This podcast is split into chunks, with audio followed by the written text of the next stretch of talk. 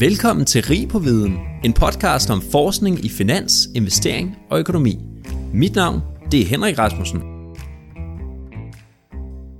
I dag har jeg Finn Østrup med mig, der har været professor i økonomi på Copenhagen Business School, og så har han været med i rangudvalget til at undersøge finanskrisen i 2009.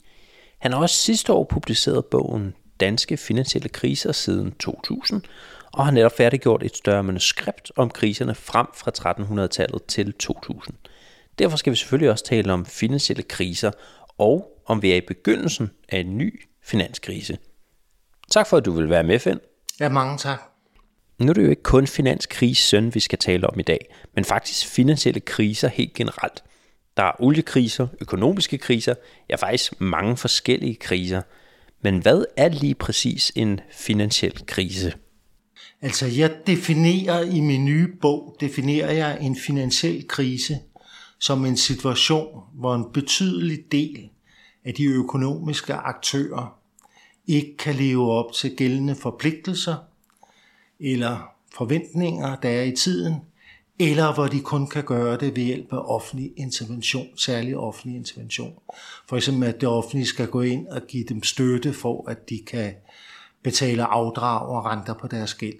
Okay, og når du siger økonomiske aktører, er det så banker, pensionskasser, eller er det også private mennesker, eller hvad? Altså det kunne være alle. Det kunne være staten, der ikke kan leve op til sine forpligtelser. Det kunne være almindelige erhvervsvirksomheder. Det kunne være almindelige mennesker. Det kunne være banker. Det kunne være forsikringsselskaber. Det kunne faktisk være alle. Og, og, og det her med, at de ikke kan leve op til deres forpligtelser, det vil så også sige, at det har specifikt noget at gøre med gæld, at det er en finansiel krise? Nej, det kunne godt være andre forpligtelser. Altså, der kan være mange forskellige typer af forpligtelser, som kunne fremkalde en finansiel krise. Altså, du kan have gæld, det er klart, så påtager du nogle forpligtelser omkring at betale renter og afdrag på gæld, hvis man ikke kan tilbagebetale gælden eller betale renter på gælden så er det klart, så kan man ikke opfylde sine forpligtelser. Men der kunne også være andre situationer i gamle dage, for eksempel, øh, der havde banker pligt til, eller nogle banker havde pligt til at indløse sedler med sølv, og senere guld. Og der var klart, at hvis de ikke kunne leve op til den forpligtelse og give sølv eller guld tilbage, øh, så ville man også sige, at så kunne vi komme ud i en finansiel krise. Okay. Og du nævner ligesom også nogle forskellige typer af finansielle kriser i din forskning, altså for eksempel statsgældskriser, når en stat ikke kan tilbagebetale deres gæld. Hvad er der ellers for nogle typer? Altså der er statsgældskriser, det er helt klart, og det har vi faktisk haft en del af i den danske finansielle historie. Altså indtil 1813, der er den danske finansielle historie, det er en lang historie om statsgældskriser. Hver eneste gang den danske stat førte krig, så kom man ud i gældsproblemer. Så havde man svært ved at finansiere krigen. Nogle gange måtte man sælge soldaterne hjem midt under krigen, fordi man ikke havde betaling til soldaterne. Men i nyere tid, det vil sige efter 1813, der har vi haft, og også tidligere har vi haft især gældskriser fremkaldt af fejlslagende forventninger. Og det er en situation, som jeg definerer det, så er det en situation, hvor økonomiske aktører enten køber nogle aktiver eller gennemfører nogle projekter ved hjælp af at optage gæld, og så efterfølgende så viser det sig, at den økonomiske situation ikke udvikler sig, som de har forventet, og så får vi så en situation, hvor de ikke kan opfylde deres gældsforpligtelser, og derved får vi en gældskrise fremkaldt af fejlslagende forventninger. Der har vi haft mange af, og finanskrisen er den sidste af den type af kriser, finanskrisen fra 2008, er den sidste af den type kriser, men vi har tidligere i dansk historie haft mange af den type. En anden type finansiel krise, det er, hvad jeg kalder en likviditetskrise. Og det er en finansiel krise, hvor øh, pludselig, at der kommer et bankrun, det vil altså sige, at folk de skynder sig ind i banken og trækker deres indskud ud, fordi de kommer i tvivl om bankens soliditet, eller fordi de ikke vil være de sidste, der trækker sig ud, fordi de ved, at banken ikke kan betale alle, hvis alle pludselig vil have deres indskud tilbage. Øh, det kunne også være et pludseligt stop for finansiering. Det har vi også haft mange tilfælde med. Det vil sige, at for eksempel banker, der finansieres over internationale markeder, pludselig kommer de i en situation, hvor de ikke længere kan hente finansiering på de internationale markeder. Eller vi kan se et sammenbrud af likviditet på et marked. Det kunne være en tredje form for likviditetskrise, altså det vil sige, at man regner med, at et marked er forholdsvis likvidt, og du kan sælge et aktiv, obligation, aktie, mm. hvad ved jeg, boliger på et marked. Men så viser sig lige pludselig, så er det meget vanskeligt at sælge det pågældende aktiv.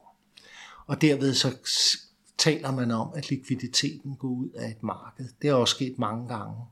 Og det er altså en form for likviditetskrise. Endelig så har vi øh, forsikringskriser, okay. og det vil sige, det er et forsikringsselskab, der ikke kan leve op til sine forpligtelser, eller en betydelig del af forsikringsselskaber, der ikke kan leve op til deres forpligtelser.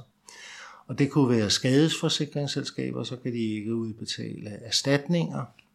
Det oplevede vi efter Første Verdenskrig, var der en stor skadesforsikringskrise. Øh, det kunne også være pensionsselskaber, som ikke kan leve op til deres forpligtelse til at betale en bestemt pension, som de har lovet pensionstagerne. Ja. Alright. Men Finn, hvad så med de her statsgældskriser? Har der nogensinde været nogle af dem i, i Danmark? Jeg tænker, Danmark er jo et, øh, et meget sådan robust økonomisk land, i hvert fald i, i dag, men hvad så historisk? Altså det er meget interessant, fordi Danmark har været meget robust. Ej, vi gør det øh, Det er fint, du kan bare, bare køre, fordi så klipper ja, jeg det. Det er meget interessant, fordi siden 1813, hvor vi havde det, man kaldte statsbankerotten, har der ikke været tvivl om den danske stats soliditet. Det vil sige, at vi har ikke haft nogen statsgældskriser siden 1813. Men frem til 1813, der havde man den ene statsgældskrise efter den anden. Nå. Altså hver eneste gang Danmark kom i krig, så manglede der penge. I nogle tilfælde havde man ikke penge nok til at betale soldaterne, så soldaterne de gjorde mytteri eller tog hjem, eller de kunne ikke sendes afsted. Men altså man havde en lang række af statsgældskriser frem til 1813. Nå, og så lærte man så, at man skulle være med at gå i krig, eller hvad, hvad blev vi bedre? Vi gik faktisk i krig. Øh, der var to krige, treårskrigen fra 1848 til 1851, og så var der 1864. Og begge de to krige var finansielt set en meget stor succes.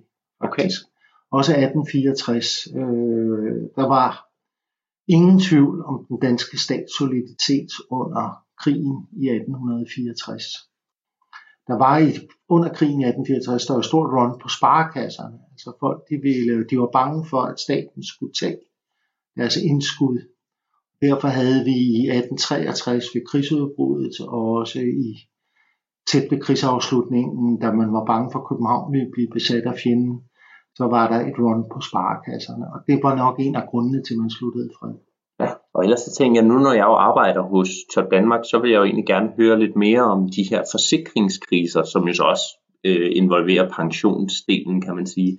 Men, men der skete jo lidt i, i tilbage i tech i starten af 2000, altså med hvordan pensionsselskaberne ligesom kunne leve op til de afkast, de havde lovet deres kunder, men, men ellers så, så det helt tunge ramte jo i, i finanskrisen med pensionsselskaberne og deres afkastløfter til, til deres kunder. Hvad, hvad var det lige, der skete der? Altså det, der skete, var, at pensionsselskaberne havde lovet kunderne en vis mindste pension. Det vil sige, at de havde en forpligtelse til at give kunder en mindste pension. Og så i øh, 2001, på grund af især aktiekursfald, pensionsselskaberne havde op til 2001 anbragt en stadig større andel af deres portefølje i aktier, så øh, havde de ikke længere aktiver nok til at dække de løfter, man havde givet om mindste pension. Det man så gjorde dengang, var, at man ændrede så reglerne for, hvor mange aktiver man skulle have stående for at dække pensionsløfterne. Og derved så kom man så ud af krisen, kan du sige. Det er det, man kalder regulatorisk overbærenhed. Det vil sige, at man ændrer reglerne, sådan at de kan overholdes. Ja. Og det samme gentog sig faktisk i 2008, der havde vi igen, dengang var det både aktiekursfald og også obligationskursfald, vi havde i 2008. Og igen kunne pensionsselskaberne, de kunne ikke dække deres forpligtelser, og igen så ændrede man reglerne, så de blev i stand til at dække deres forpligtelser. Siden 2008 er der sket det, at pensionsselskaberne har afskaffet eller fået kunderne til frivilligt at give afkald på tilsavnene om en mindste pension. Ja. Så den type krise kan faktisk ikke forekomme i dag. Nej, der er ikke de samme garantier længere i pensionsselskaberne. Man lover ikke kunderne, at du får 5% om året. I stedet så, så sætter man kunderne i det, der hedder markedsrente, hvor at de får en pulje af aktier og obligationer i deres egen portefølje, og så får de bare det afkast, som aktiverne nu giver. Men derfor er det jo sådan set måske meget interessant, hvad der sker, hvis der sker et stort prisfald og kursfald på pensionsselskabers aktiver.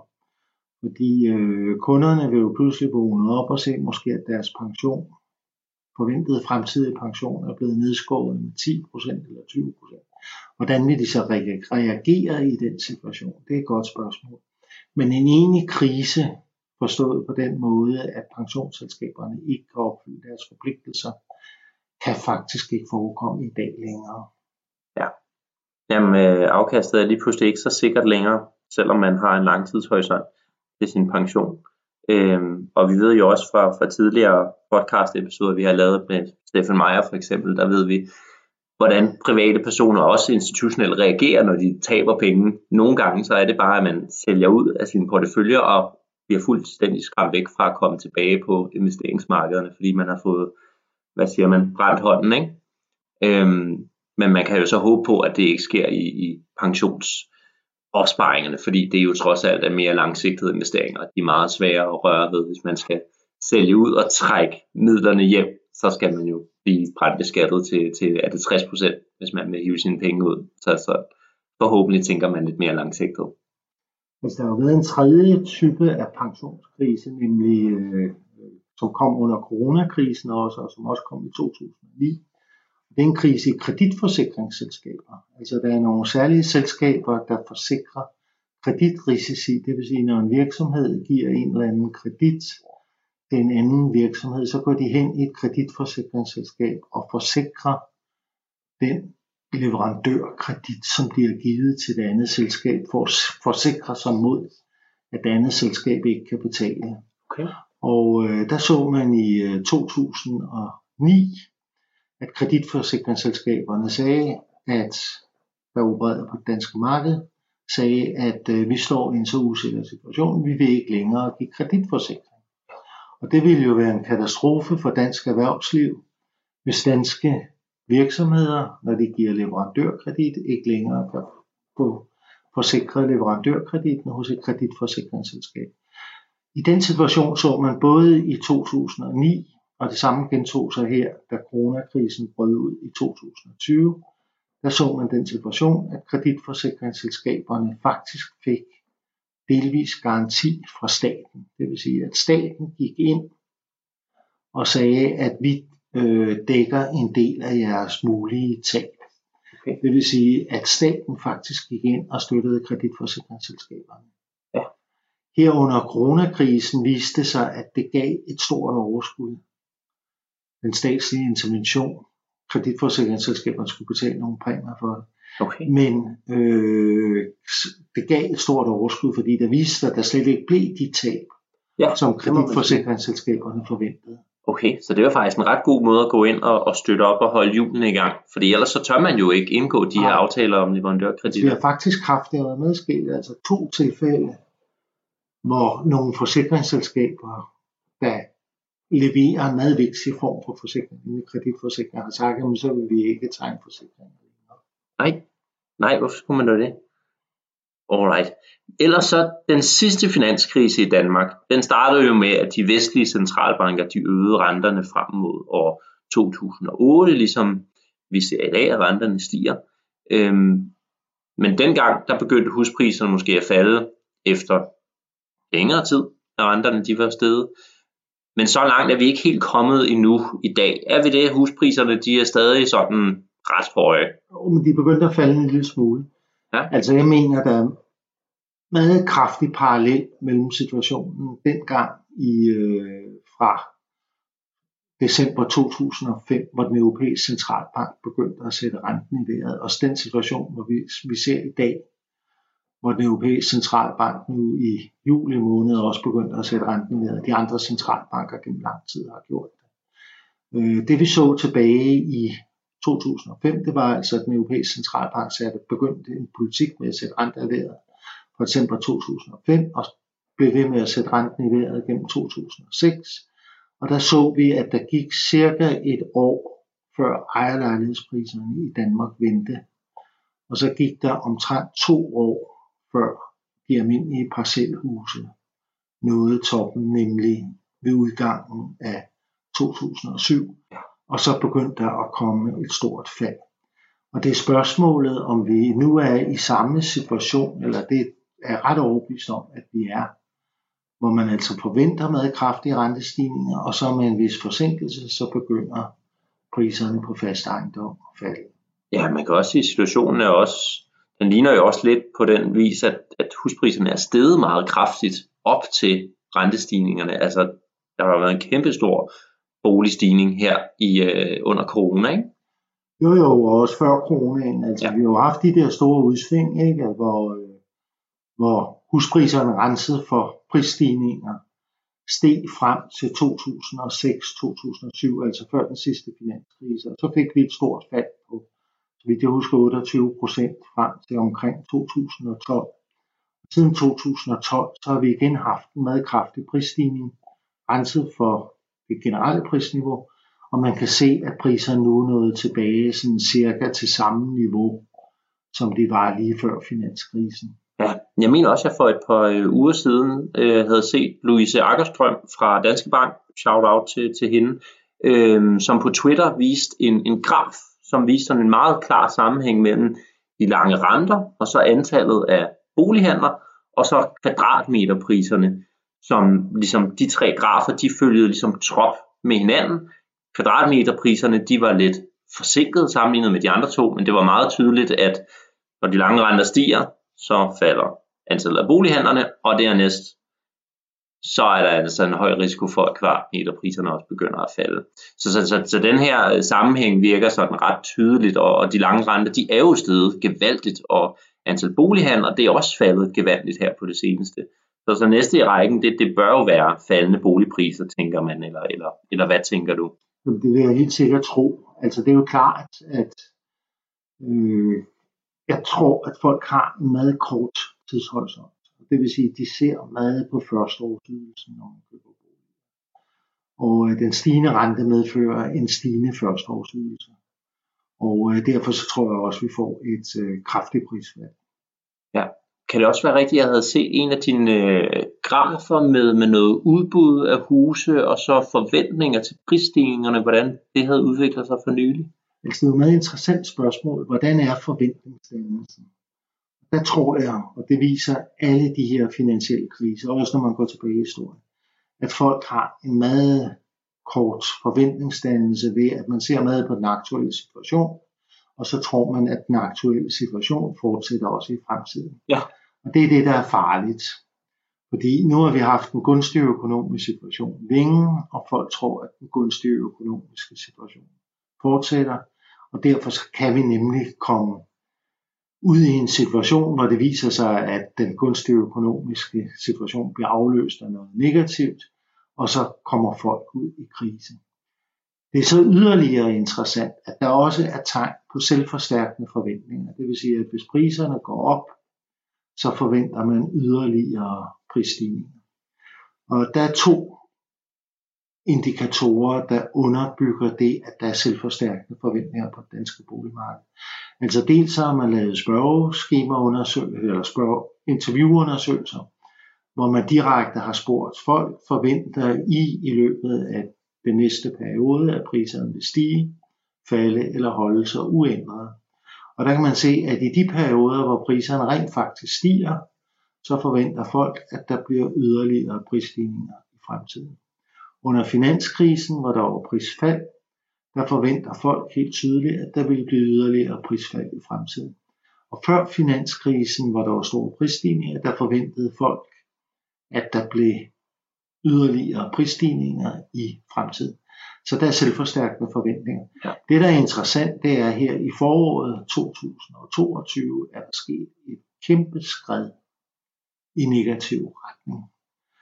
Øh, helt enormt skred. Og det vil sige, andelen af folk, der i dag forventer et prisfald på boligmarkedet, er vokset voldsomt i forhold til dem, det er stort set ingen, der i dag forventer en prisstigning ja. på boliger. Og det øh, er klart, det er også det er selvforstærkende forventninger. Det er den ene indikator. Den anden indikator er øh, tal, der viser udbuddet af boliger. Og der så man helt klart, at øh, i perioden op til finanskrisen i 2008, der faldt udbuddet af boliger, og det tyder på, at folk holdt deres boliger tilbage i forventning om, at det ville blive yderligere prisstigninger. Det var selvfølgelig dumt at sælge en bolig, hvis man kan sælge den endnu dyrere i fremtiden. Så under samtidig med finanskrisen indtraf, der så man en kæmpe stigning i antallet af udbudte boliger.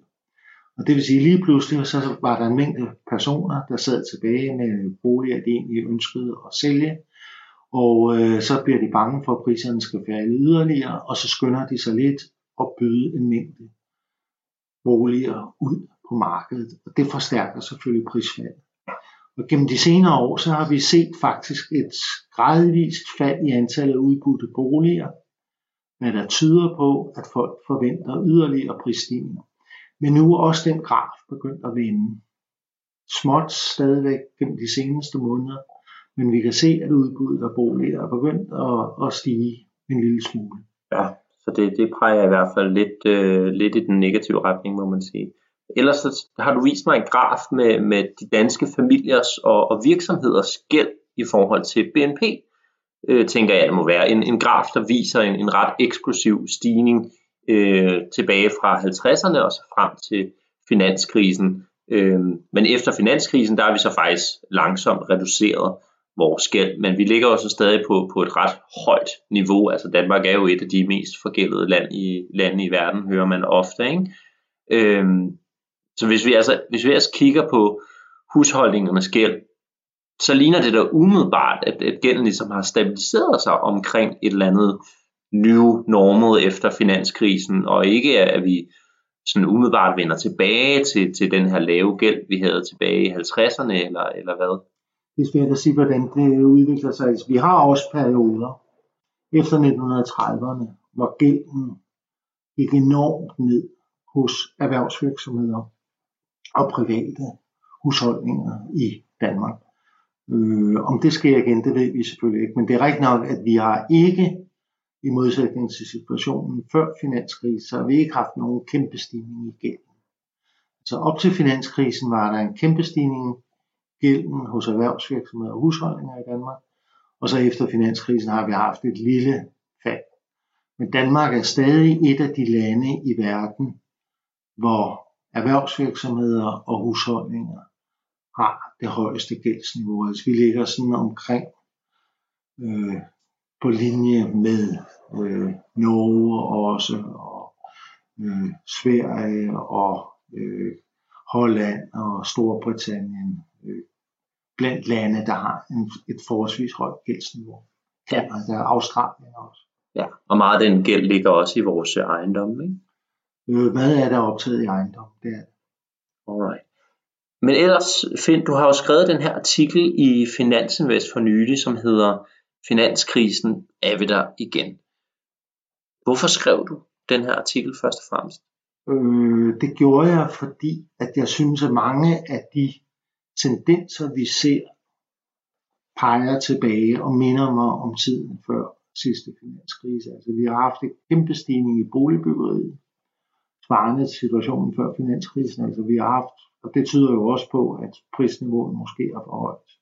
Der er blevet bygget enormt meget i Danmark gennem de sidste øh, omkring 6-7 år.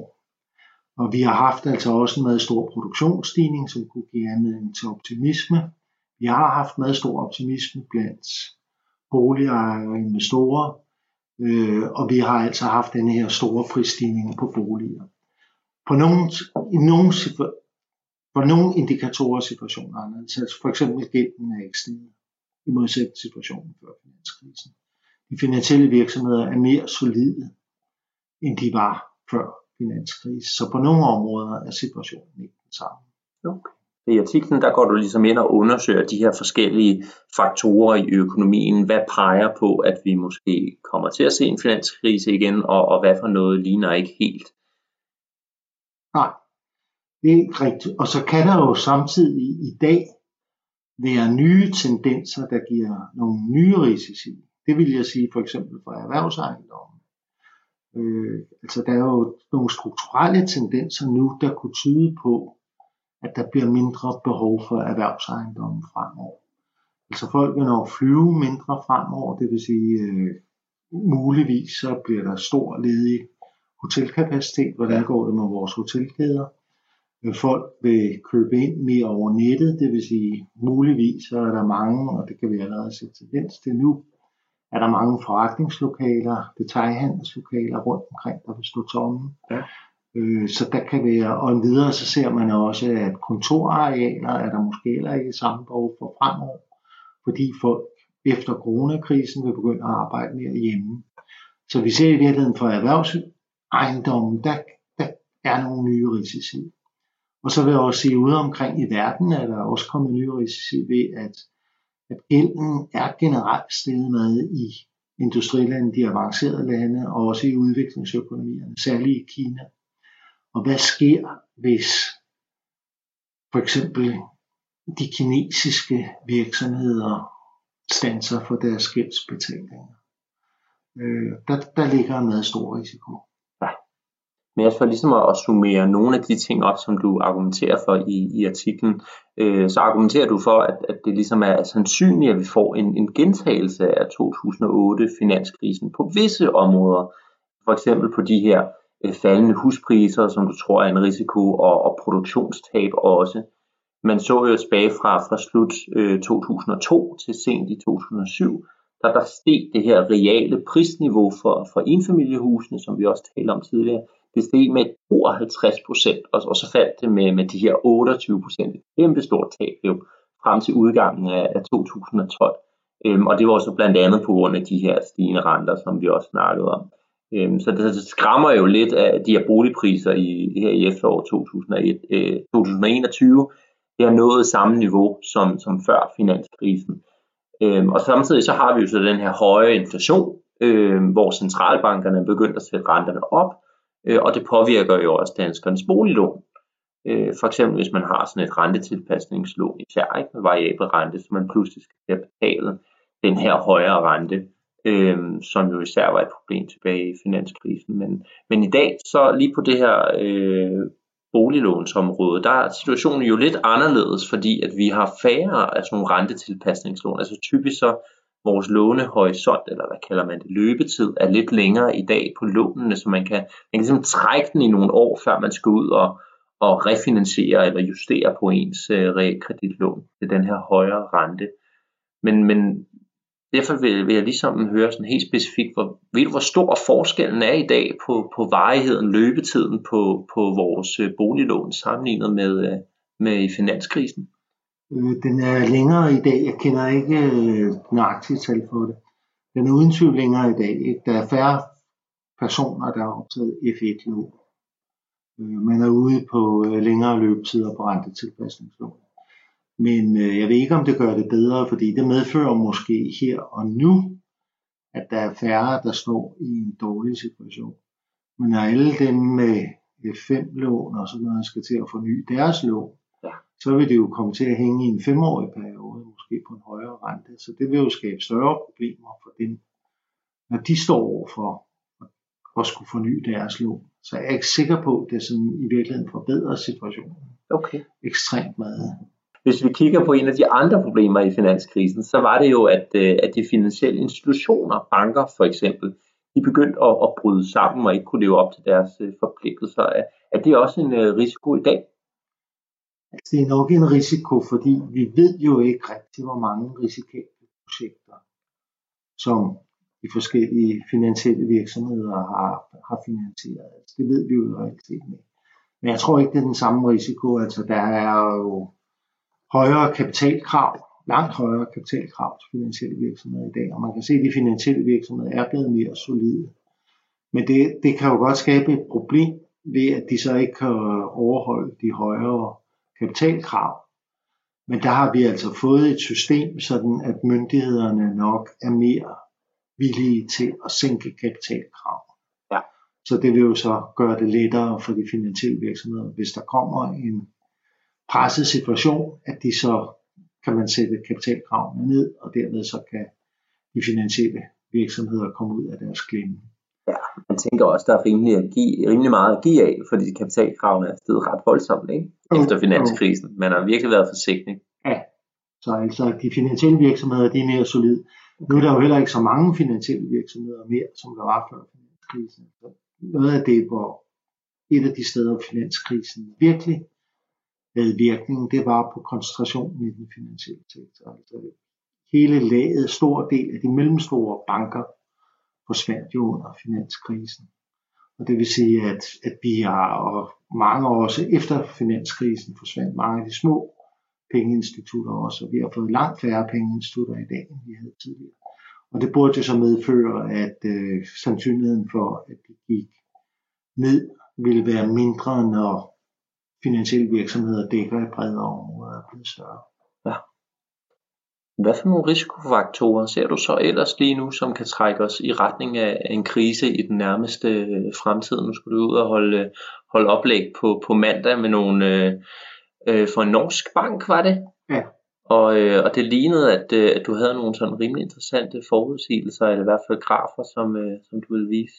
Nå, nej, altså man kan se, at situationen er jo fuldstændig den samme i Norge, som den er i Danmark, bare måske endnu mere, endnu mere øh, øh stærkere tendens. Altså for eksempel, der har jo været langt større prisstigning i Norge, end der har været i Danmark på øh, bolig, og vi har også haft en langt større stigning i boligbyggeriet i Norge, end vi har haft i Danmark. Øh, så det er meget spændende at se, hvad der sker i Norge, og også det samme situation i Sverige, hvad der sker i Sverige. Og så til spørgsmålet, hvad der sker på øh, i eurolandene, hvor vi jo har set, at Frankrig og Spanien og Italien især har forøget deres gæld kraftigt gennem en overrække. Så altså, hvad sker, hvis de lande kommer i krise? Og der er det jo meget et spørgsmål om politiske system, altså kan man forøge skatterne af politiske grunde i de pågældende lande? Eller står vi i en situation, hvor landene pludselig ikke kan tilbagebetale deres gæld. Mm. Så euroområdet, det er, det er også et spændende område. Jeg vil sige, at til udviklingsøkonomierne, Kinas gæld, meget spændende, og så eurolandene, hvad sker der der? Men altså en krise i eurolandene kan jo godt være godt nyt for Danmark. Ja. Det var det under finanskrisen, fordi kapital så strømmede ind i Danmark. Og det var jo der, vi så fik de negative renter for første gang. Det var jo faktisk under eurokrisen.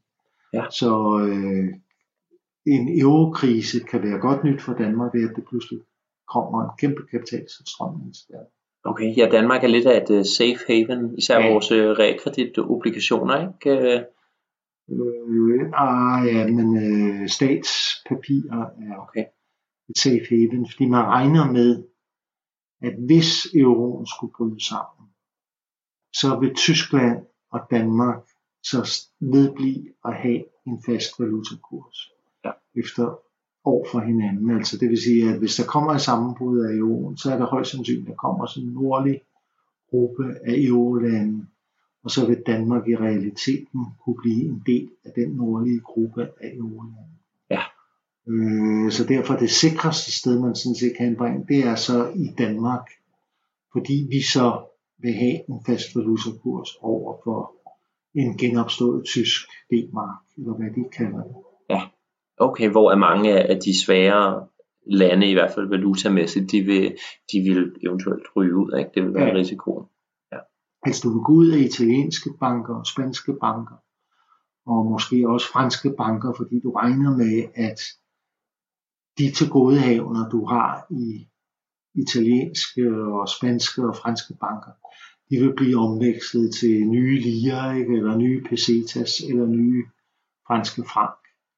Og øh, derfor gælder det om at komme til Danmark, hvor du kan være sikker på, at det vedbliver at være i kroner. Øh, selv hvis du er i en tysk bank, så kan du ikke være 100% sikker på, om du så kommer og bliver vekslet til nye D-mark. Mm. Men hvis vi så ligesom skal prøve at konkludere lidt på det hele, står, står vi så over for en ny finansiel krise i dag, eller, eller hvordan ligger landet? Altså jeg tror, jeg tror, vi kommer i en krise på boligmarkedet. Øh, men det kan også give sig udslag, altså det gik så udslag i, at pensionsselskaberne mister en stor del af deres, eller mister en del af deres formuer, øh, og det vil folk så opdage i form af, at de får på et eller andet tidspunkt i fremtiden får nogle lavere pensioner. Måske vil de ikke opdage det her nu. Og så tror jeg, der kan komme en krise på den måde, at hvis boligpriserne falder, så er der jo mange, især lidt yngre mennesker, som sidder og lige har købt bolig, og øh, sidder med en høj gæld i boligen, og så pludselig så falder værdien af boligen. Og det vil sige, hvis de bliver skilt, eller hvis de ønskede at flytte hen et andet sted i landet, så kan det simpelthen ikke lade sig gøre. Fordi de kan kun komme ud af boligen, hvis de tilbagebetaler den gæld, der ligger over boligens værdi. Det var et stort problem tilbage i 80'erne og 90'erne. Og den situation kan dukke op igen, altså at mange unge sidder i ejerlejligheder eller huse, hvor gælden er større end boligens værdi. Ja, man sidder i, uh, i gæld til over skorstenen, plejer man at sige. Ikke? Ja, eller sort hus kaldte man det tilbage i 80'erne. Der var det ja, et kæmpe problem. Ja. Altså folk, der helst ville skilles, de blev nødt til at bo sammen. Og folk kunne ikke flytte til provinsen, fordi de kunne ikke komme af med deres huse. Ja, okay. Det var et stort problem. Men, men på samme vis kan man jo også sige, at, at vi befinder os jo også i en situation, hvor at vi, vi ved, at, at renterne er stigende, inflationen er meget høj. For eksempel øh, BNP-væksten i USA, den har jo været negativ øh, to kvartaler i træk, ikke? så vi er jo officielt i, i hvad man vil kalde for recession. Så, så, så er vi allerede i den her finansielle krise, eller, eller tror du, det kan blive meget værre i virkeligheden? Nå, nej, altså, jeg tror, det kan blive værre. Fordi det den amerikanske centralbank, øh, prøver på, det er at gentage den politik, som de satte ind med i 1979-80. Og det man gjorde i slutningen af 1979, det var, at man satte renten gevaldigt i vejret for at slå inflationen ned. Og alle mener i dag, det var en meget vellykket politik. Ja. Og sådan som jeg læser alle de udtalelser, der kommer fra ansvarlige i det amerikanske centralbanksystem, øh, så er det jo, at den der strategi, den vil man prøve at gentage. Nu har man en høj inflation. Nu gælder det om at banke renten i vejret, og så en gang for alle udrydde inflation. Ja. Og øh, det, det har været egnet som en succesfuld strategi, og selvfølgelig så man prøve at gentage det. Hvad den europæiske centralbank vil gøre, det er et mere godt spørgsmål. Fordi den vil jo samtidig er den bange for, at den fremkalder en ny eurokrise, og derfor vil den måske være bange for at sætte renten vejret. Og det, at den europæiske centralbank er den sidste centralbank, der begynder at sætte renterne i vejret, er måske heller ikke et alt for beroligende tegn, hvis man ønsker en lav inflation. Så det tyder jo på, at de ikke er særlig glade for at sætte renten i vejret. Men det er jo altså også svært. Altså typisk så, så følger centralbankerne hinanden rimelig tæt, ikke? Altså når USA sætter den op, så, så følger øh, ECB typisk efter. Øh, så, så, så, så det er bare svært at stille sig på tværs, ikke? Hvis man sidder øh, som øh, Christine Lagarde. Altså nu tror jeg at til sidst her i juli måned, der blev presset så stort på den europæiske centralbank, fordi alle andre centralbanker omkring i verden havde sat renten ned. Og rent faktisk så står der jo i øh, de europæiske traktater, der står direkte, Maastricht-traktat, der står direkte, at det eneste mål, som den europæiske centralbank skal forfølge, det er at skabe prisstabilitet. Ja. Så har den europæiske centralbank allerede sidste år prøvet at omdefinere, hvad den mener med prisstabilitet. Ja. Øh, og det er heller ikke særlig beroligende. Det tyder jo på, at det ikke er en centralbank, som øh, det tyder på, at det er en centralbank, der ønsker for alt i verden at undgå at sætte renten. Ja. Så hvilken skole, der egentlig nu vinder frem, det i den europæiske centralbank, det tror jeg ikke nogen som helst ved.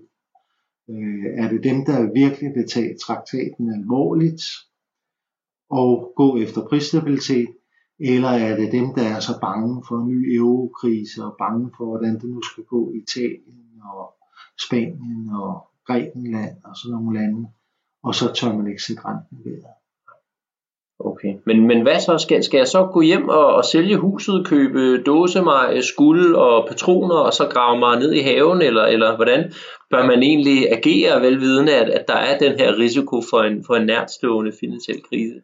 Hvis man skulle købe hus, ville jeg ikke gøre det nu. Så ville jeg vente. Og øh, dem, der bor i huset, øh, tror jeg, jeg ville begynde at spare lidt mere op. Ja. Og hvad med på, hvis man nu sad som øh, aktieinvestor, hvor aktierne jo allerede er faldet en del i, i kurs? Men øh, det er klart, at hvis renten går yderligere, så bør aktierne også falde. Men det kommer ind på den her, altså hvor langt den europæiske centralbank vil gå med sin rente Ja, og hvor meget der i virkeligheden ja. er indregnet i forvejen. Ikke? Men altså det er klart, at jeg tror, at den amerikanske centralbank, den er madivrig, fordi den ser tilbage på 1979. Det var virkelig et high point i den øh, amerikanske centralbanks historie. Det lykkedes at komme ind i inflationen der. Det gjorde ondt, men øh, og der kom en meget stor recession der i begyndelsen af 80'erne på grund af den meget høje rente, som øh, amerikansk centralbank fastsatte dengang. Men jeg tror, man synes, at det var umagen værd, det var omkostningen Så jeg tror egentlig ikke, de vil tøve før inflationen virkelig er kommet ned i USA. Og det vil sige, at hvis vi ryger op på en rente i USA på, det kunne være alt muligt 10% 8% så øh, er det jo meget spændende.